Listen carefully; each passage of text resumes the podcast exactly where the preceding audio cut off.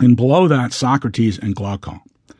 And now I said, and this is Socrates speaking, let me show in a figure how far our nature is enlightened or unenlightened. Behold, human beings living in an underground den, which has a mouth open towards the light and reaching all along the den.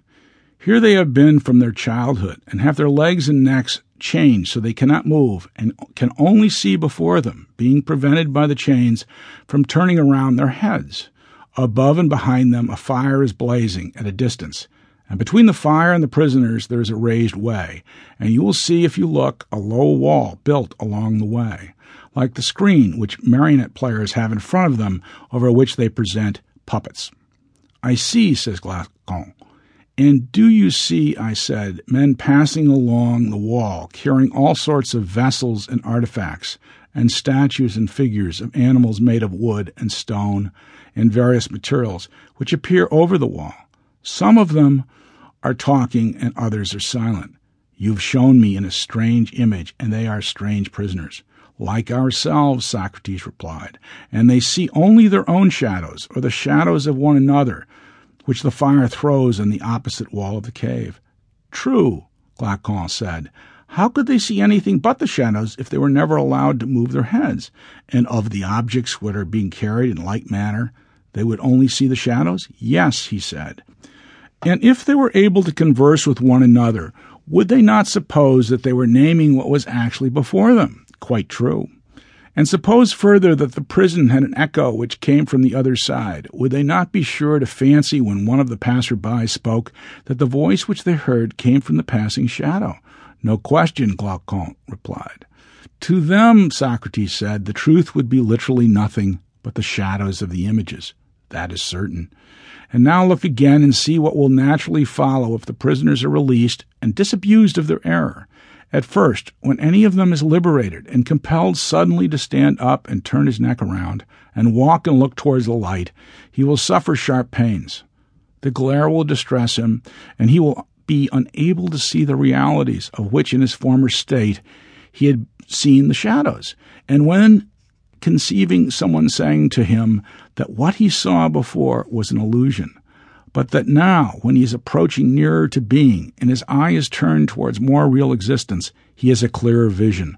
What will be his reply? says Socrates. And you may further imagine that his instructor is pointing to the objects as they pass, requiring him to name them. Will he not be perplexed? Will he not fancy that the shadows which he formerly saw are truer than the objects which are now shown to him? Far truer, says Glaucon.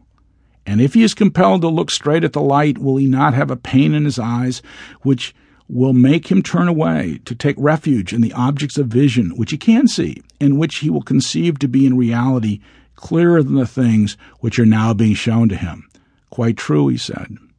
And suppose once more that he is reluctantly dragged up a steep and rugged ascent, and held fast until he is forced into the presence of the sun itself. Is he not likely to be pained and irritated? When he approaches the light, his eyes will be dazzled, and he will not be able to see anything at all of what are now called realities. Not at all in the moment, Glaucon said. He will require to grow accustomed to the sight of the upper world, and first he will see the shadows best, next the reflections of men, and other objects in the water, and finally the objects themselves. Then he will gaze upon the light of the moon and the stars and the spangled heaven, and he will see the sky and the stars by night better than the sun or light of the sun by day. Certainly, said Glaucon. Last of all, he will be able to see the sun, not merely the reflection of him in the water, but he will see him in his own proper place and not in another, and he will contemplate him as he is. Certainly, he will then proceed to argue that this is he who gives the season and the years and is the guardian of all that is in the visible world, in a certain way the cause of all things which he and his fellows have been accustomed to behold. Clearly, Glaucon said, he would first see the sun and then reason about him.